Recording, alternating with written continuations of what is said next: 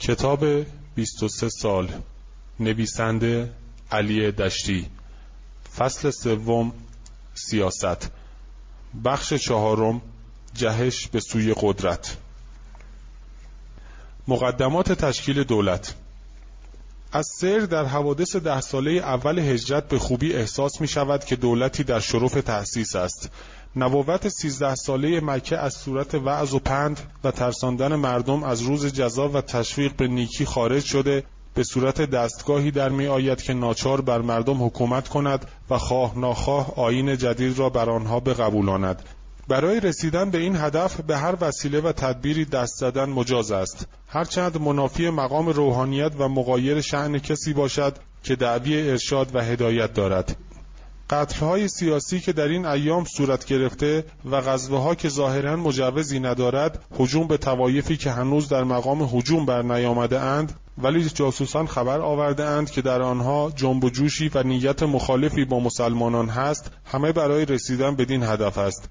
نیز حمله به کاروانهای تجارتی قریش هم برای ضربت وارد کردن هم برای کسب غنایم و هم برای ایجاد رعب و ازدیاد شوکت مسلمین لازم می آید در این دوره کوتاه است که غالب شرایع اسلام نازل شده است و نظامات مالی و مدنی و سیاسی برقرار گردیده است. در مکه احکام و شرایعی وضع نشده است به حدی که گلدزیهر می‌گوید آیات مکی مشعر بر آوردن دین جدیدی نیست. آیات مکی قرآن بیشتر در ترغیب به زهد ستایش خداوند یکتا به صورت نماز نیکی کردن به دیگران و اجتناب از اسراف در خوردن و نوشیدن است. در مکه فقط پنج اصل مقرر شده بود. یک توحید و اقرار به رسالت. دو نماز. سه زکات ولی به شکل انفاق اختیاری. چهار روزه آن هم به روش یهود. پنج حج یعنی زیارت معبد قومی عرب. سیوطی معتقد است که در مکه حد یعنی مجازات شرعی وجود نداشت. بدین دلیل مسلم که هنوز احکامی صادر نشده بود. جعبری می‌گوید هر سوره‌ای که در آن فریضه‌ای هست حتما از سوره های مدنی است. آیشه می‌گوید در قرآن مکی فقط سخن از بهشت و دوزخ است. حلال و حرام پس از نمو اسلام پدید آمد. اما در مدینه امر چنین نیست. تمام احکام و فرایز در ده ساله اخیر صادر و مقرر گردید و اسلام نه تنها به شکل شریعتی نو درآمد بلکه مقدمات تشکیل یک دولت عربی فراهم شد. نخستین اقدام برگرداندن قبله از مسجد الاقصا به کعبه بود. این تدبیر هم خرج مسلمانان را از یهود جدا کرده و عقده حقارتی را که اعراب مدینه در خود داشتند زایل کرد و هم نوعی همیت قومی را در اعراب برانگیخت. چه همه قبایل به کعبه احترام داشتند. کعبه علاوه بر اینکه مرکز اسنام و ستایشگاه بود خانه ابراهیم و اسماعیل بود که اعراب خود را از نسل آنان می‌دانستند. به همین کیفیت شارع اسلام تبعیت از یهود را در امر روزه ترک کرده و روزه معمول آنها را که در دهم محرم انجام می گرفت نخست به ایام معدوده مبدل کرد و سپس تمام ماه رمضان را بدان اختصاص داد. احکام راجع به طلاق و نکاح حدود تعیین مهارم ارث حیز تعدد زوجات حد زنا و سرقت قصاص و دیه و سایر احکام جزایی و مدنی و همچنین نجاسات و محرمات و ختنه. که غالبا یا مقتبس از شرایع یهود یا عادات زمان جاهلی است با تعدیلات و تغییراتی تمام اینها در مدینه مقرر گردید. احکام مدنی و امور شخصی هرچند از دیانت یهود و عادات دوره جاهلیت رنگ پذیرفته باشد برای نظم اجتماع و مرتب ساختن معاملات غیرقابل انکار است و مانند تمام عناصر تمدن ملل از یکدیگر رنگ میپذیرند. عبادات در تمام ادیان هست و مستلزم نوعی تهذیب تنظیم شعون طرز یا کیفیت آن چندان اهمیت ندارد اما انسان متفکر نمی‌تواند از فلسفه حج و انجام اعمالی که در آنها سود و موجب اقلانی دیده نمی شود سر درآورد. عزم حضرت محمد در سال هشتم هجری به زیارت کعبه تا حدی مانند معما به نظر می رسید. آیا واقعا فکر می کرد کعبه خانه خداست یا اینکه برای ارزای خاطر یاران خود که زیارت کعبه برای آنها عادتی کهنه و اجدادی بود دست به این کار زد؟ آیا خود این تصمیم ناگهانی که مواجه با مخالفت قریش و ممانعت از ورود مسلمی به مکه شد و صلح شکست مانند هدیبیه را به بار آورد. یک نوع صحنه سازی و تدبیر سیاسی نبود که کسرت عده و شوکت مسلمین را به رخ قریش بکشد و باعث تمایل زعفا و ساکنان متوسط و غیر متعصب مکیان به دین جدید گردد. کسی که دینی تازه و شریعتی جدید آورده و پشت پا به همه معتقدات و خرافات قوم خود زده است چگونه اغلب همان عادات قدیم را به صورت دیگری احیا می کند آیا حضرت محمد خداپرست و شارع اسلام که فقط ستایش پروردگار یکتا را هدف اساسی خود قرار داده است و بر قوم خود فریاد می‌زند قولوا لا اله الا الله تفلحو و اساس تقرب را بر فضیلت و تقوا نهاده و صریحا می‌گوید ان اکرمکم عند الله اتقاکم در تحت تأثیر همیت قومی و تعصب نژادی درآمده و می‌خواهد ستایش خانه اسماعیل را شعار قومیت قرار دهد. در هر صورت این امر به درجه شگفتانگیز و به حدی با مبانی شریعت مغایر بود که بسیاری از مسلمانان در سعی بین صفا و مروه که عادت بتپرستان عرب بوده اکراه داشتند و حفظ این عادت به زور آیه قرآن بر آنها قبولانده شده است.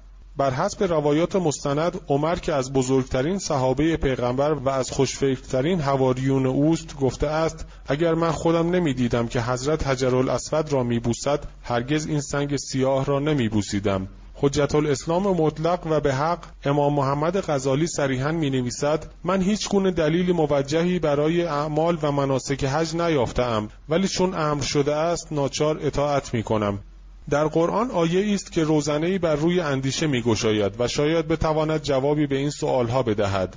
یا ایها الذین آمنوا انما المشركون نجس فلا یقربوا المسجد الحرام بعد عامهم هذا و ان خفتم عیلة فسوف یغنیکم الله من فضله. یعنی ای گروه مؤمنان مشرکان پلیدند و نباید پس از این سال یعنی سال دهم هجرت به کعبه آیند. اگر از فقر می ترسید خداوند شما را به فضل خود نیاز خواهد ساخت. سوره توبه آیه 28 بر حسب تفسیر جلالین خداوند با فتوحات و جزیه اعراب را نیاز ساخت. سوره توبه آخرین سوره های قرآن است و پس از فتح مکه در سال دهم هجری نازل شده است. پیغمبر در این آیه زیارت کعبه را بر توایف غیر مسلمان حرام می‌فرماید.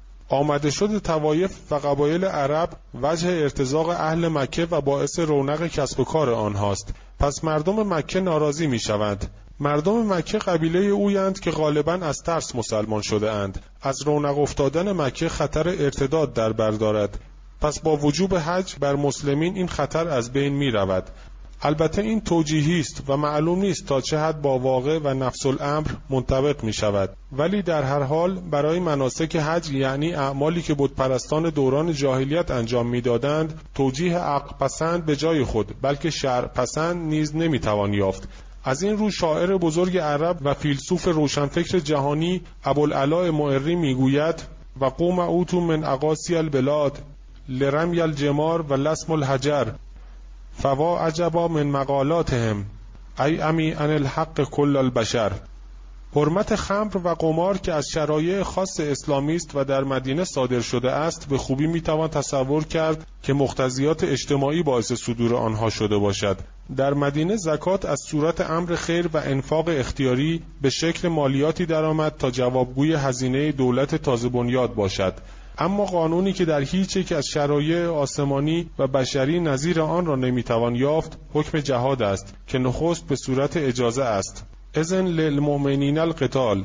و پس از آن به شکل سیغه های گوناگون امر و شدت عمل در سوره های مدنی مانند بقره، انفال، توبه و غیره آمده است.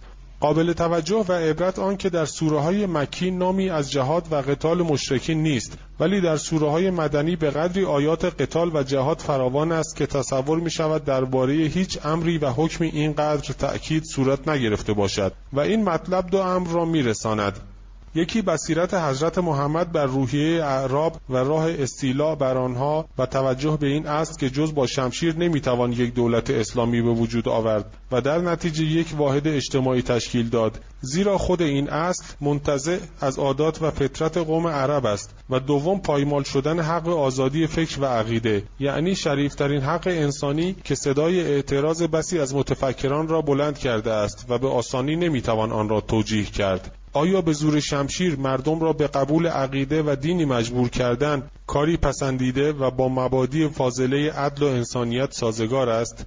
بدیهی است در جامعه های گوناگون بشری در هر زمان و در هر مکان کمابیش ستم و تباهی موجود است. ولی از نظر اهل فکر هیچ ستمی تاریکتر و نامعقولتر و نامردمیتر از این نیست که شاهی یا هیئت حاکمه برای مردم حق آزادی فکر و عقیده قائل نباشد. پادشاه یا فرمانروا و یا حکومتی می‌تواند مخالف خود را از بین ببرد. این صورتی است از تنازع بقا. هرچند مخالف اصول انسانی باشد. اما مجبور ساختن مردمی که چون اون فکر کنند و مطابق ذوق و مشرب او رأی داشته باشند قابل چشموشی و توجیه نیست. معزالک در طول تاریخ و در تمام ملل جهان این اجهاف به حق مردم روی داده است و این بی احترامی به شخصیت انسان رایج بوده است. حتی عامه مردم نیز چنینند. یعنی همان استبداد همان خودکامی و خودرأیی تاقیان و مستبدان را به کار بسته و تا به شنیدن فکر و عقیده مخالف معتقدات خود را ندارند. و خود این امر صفحه های تاریخ و سیاهی را در سرگذشت انسان گشوده است.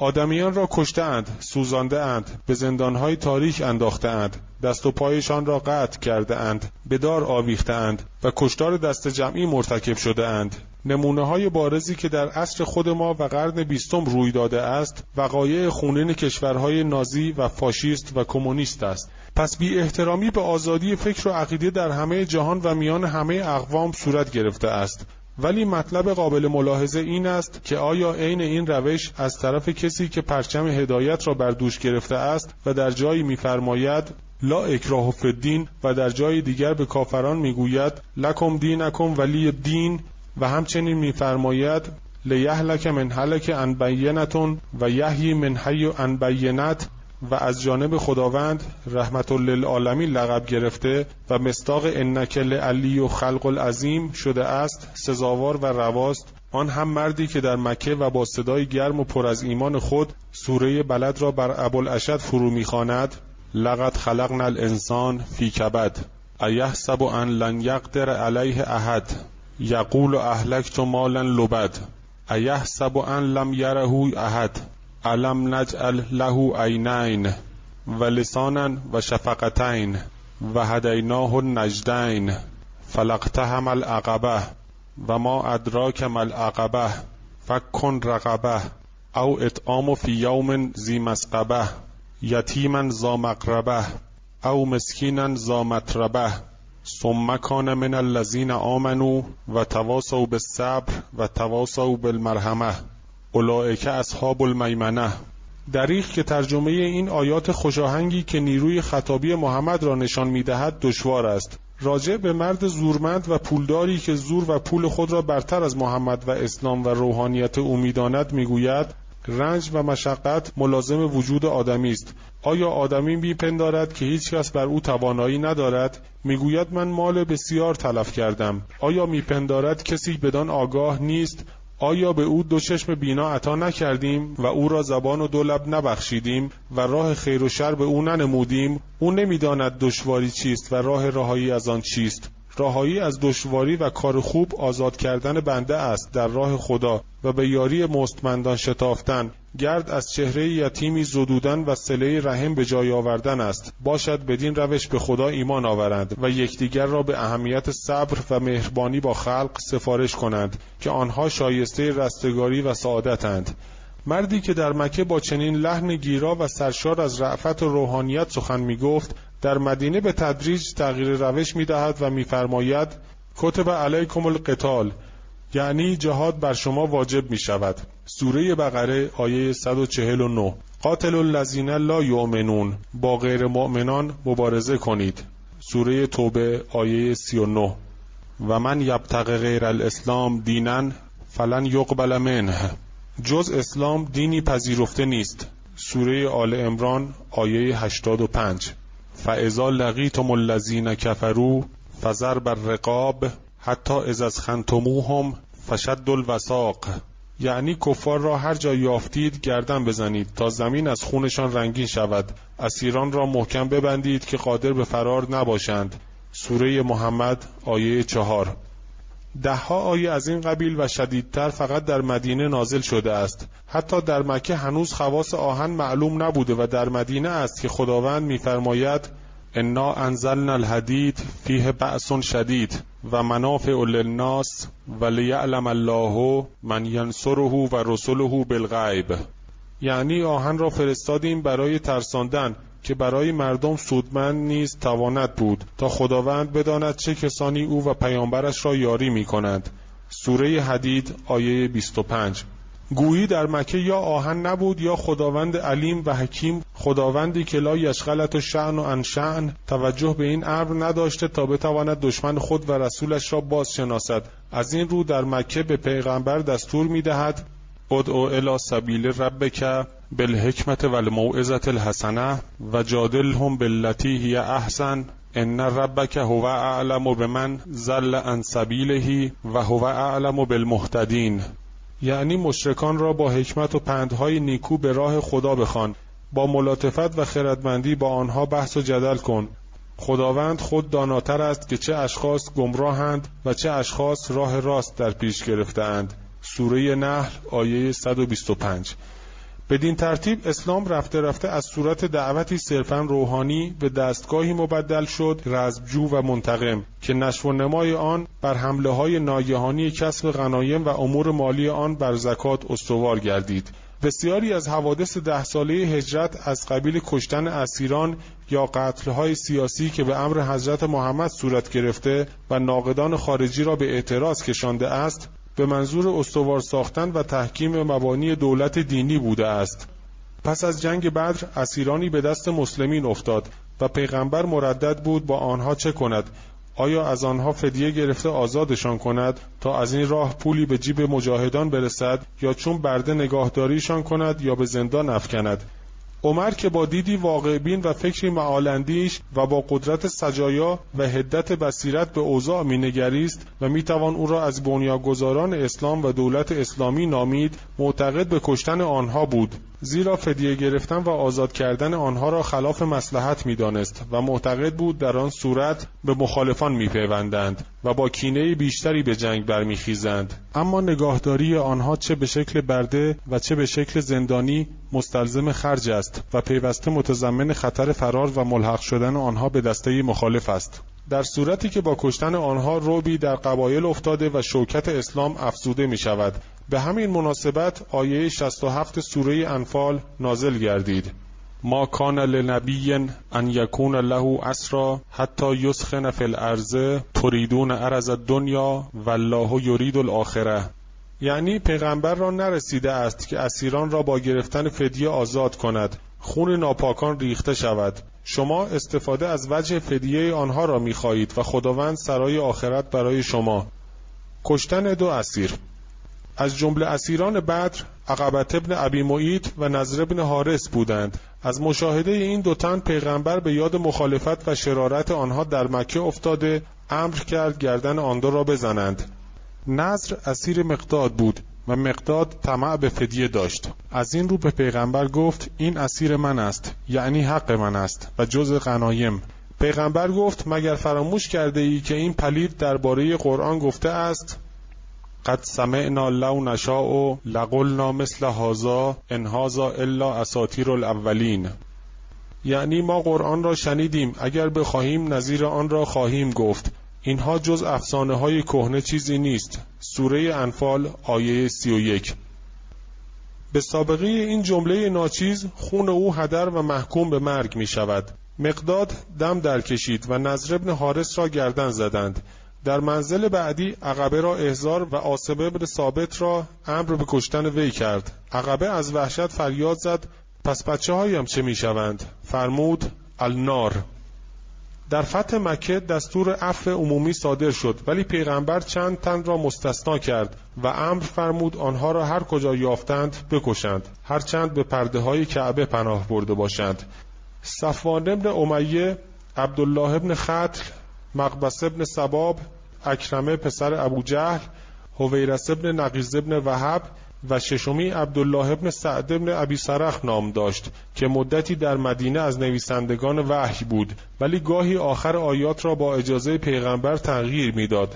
مثلا پیغمبر گفته بود والله عزیز حکیم و او می‌گفت چطور است بگذاریم؟ والله علیم حکیم پیغمبر می‌گفت مانعی ندارد پس از تکرار چند تغییر از این قبیل از اسلام برگشت به این دلیل که چگونه ممکن است وحی الهی با القای من تغییر کند و از مدینه به سوی قریش رفته مرتد شد.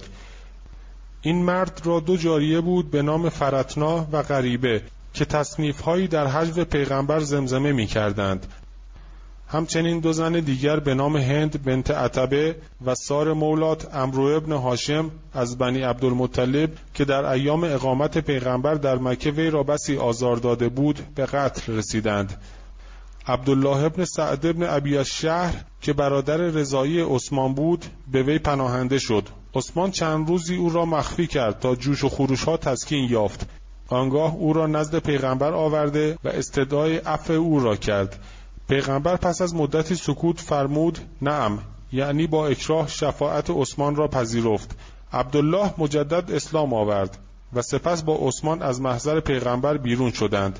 پس از رفتن آنها علت سکوت طولانی را از حضرت پرسیدند. فرمود اسلام او اجباری و از ترس بود و من از قبول آن اکراه داشتم و منتظر بودم یکی از شماها برخیزد و گردن او را بزند. زیرا قبلا او را محدور و دم فرموده و گفته بود هر کجا یافتید بکشید هر چند به پرده کعبه آویخته باشد. یکی از انصار گفت چرا با چشم اشاره نفرمودی؟ حضرت فرمود پیغمبر خدا نمی‌تواند چشمان خیانت کار داشته باشد یعنی ظاهرا سکوت کند اما با چشم امر به کشتن دهد. همین شخص در خلافت عثمان سردار سپاهی شد که مأمور فتح شمال آفریقا بودند. و در این مأموریت شایسته و سزاوار از کار بیرون آمد و از همین رو عثمان ابن امرو ابن آس را از حکومت مصر عزل کرد و او به جایش والی مصر شد. قتلهای سیاسی کعب ابن اشرف از یهودان بنی نظیر بود که پس از جنگ بدر از بست نفوذ و قدرت پیغمبر نگران شده به مکه رفته و با قریش همدردی و به جنگ تشویقشان می‌کرد. پس از برگشتن به مدینه به شیوه خود با زنان مسلمان به مغازله پرداخت. پیغمبر این مطلب را بهانه کرده فرمود من لی به ابن الاشرف. کیست که کار این پلید را بسازد؟ محمد ابن مسلمه برخاست و گفت من کار او را می‌سازم. حضرت فرمود اگر می‌توانی بساز. پنج نفر از قبیله اوس را با وی همراه کرد که یکی از آنها ابو نائله برادر رضایی کعب بود. تا بدین حیل کعب بدگمان نشده از خانه بیرون آید. سپس آنها را تا خارج شهر مشاجعت کرده گفت بروید به نام خداوند. خدا یار شما باشد. دسته پنج نفری شبانه به راه افتاد تا به خیبر رسید. طبیعی است کعب به واسطه ابو نائله بدگمان نشد و از خانه بیرون آمد و با دوستان چرب زبان گرم گفتگو شد تا از حصار خیبر دور شدند. آنگاه پنجتن بر سرش ریخت کارش را ساختند. وقتی به مدینه رسیدند پیغمبر هنوز بیدار و منتظر خبر خوش بود. سلام ابن حقیق از دوستان قبیله اوس بود. خزرجیان از پیغمبر اجازه خواستند تا وی را که یکی از سرنشینان یهود و همپیمان با طایفه اوس بود بکشند. پیغمبر اجازه داد و عبدالله ابن عتیک را به رهبری آنها برگماشت. آنان نیز مأموریت خود را به نحو دلخواه انجام دادند و وی را کشتند و هنگامی که برگشتند و به پیغمبر خبر دادند از خوشحالی فریاد زد الله اکبر! پس از کشتن کعب و سلام عبدالله ابن رواحه مأمور کشتن یسر ابن برزام شد زیرا او در بنی غلطان مردم را به جنگ با محمد تشویق می کرد خالد ابن سفیان حزلی در نخله مردم را بر ضد محمد برمی انگیخت امر فرمود عبدالله ابن انیس کار او را بسازد و او نیز چنین کرد. رقاعت ابن قیس طایفه قیس را به مخالفت با محمد تحریک می کرد عبدالله ابن جدر از طرف پیغمبر معمور شد سر او را بیاورد و چنین کرد. بدین ترتیب که نخست در کمین او نشست و با تبری وی را از پای درآورد. سپس سرش را بریده نزد حضرت آورد.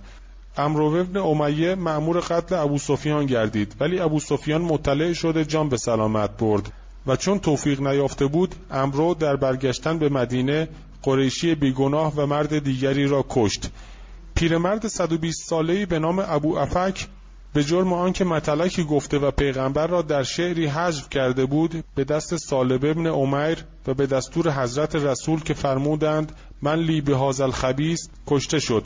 و در پی آن اسما دختر مروان که قتل آن پیرمرد او را به گفتن ناسزایی درباره پیغمبر کشانیده بود به قتل رسید.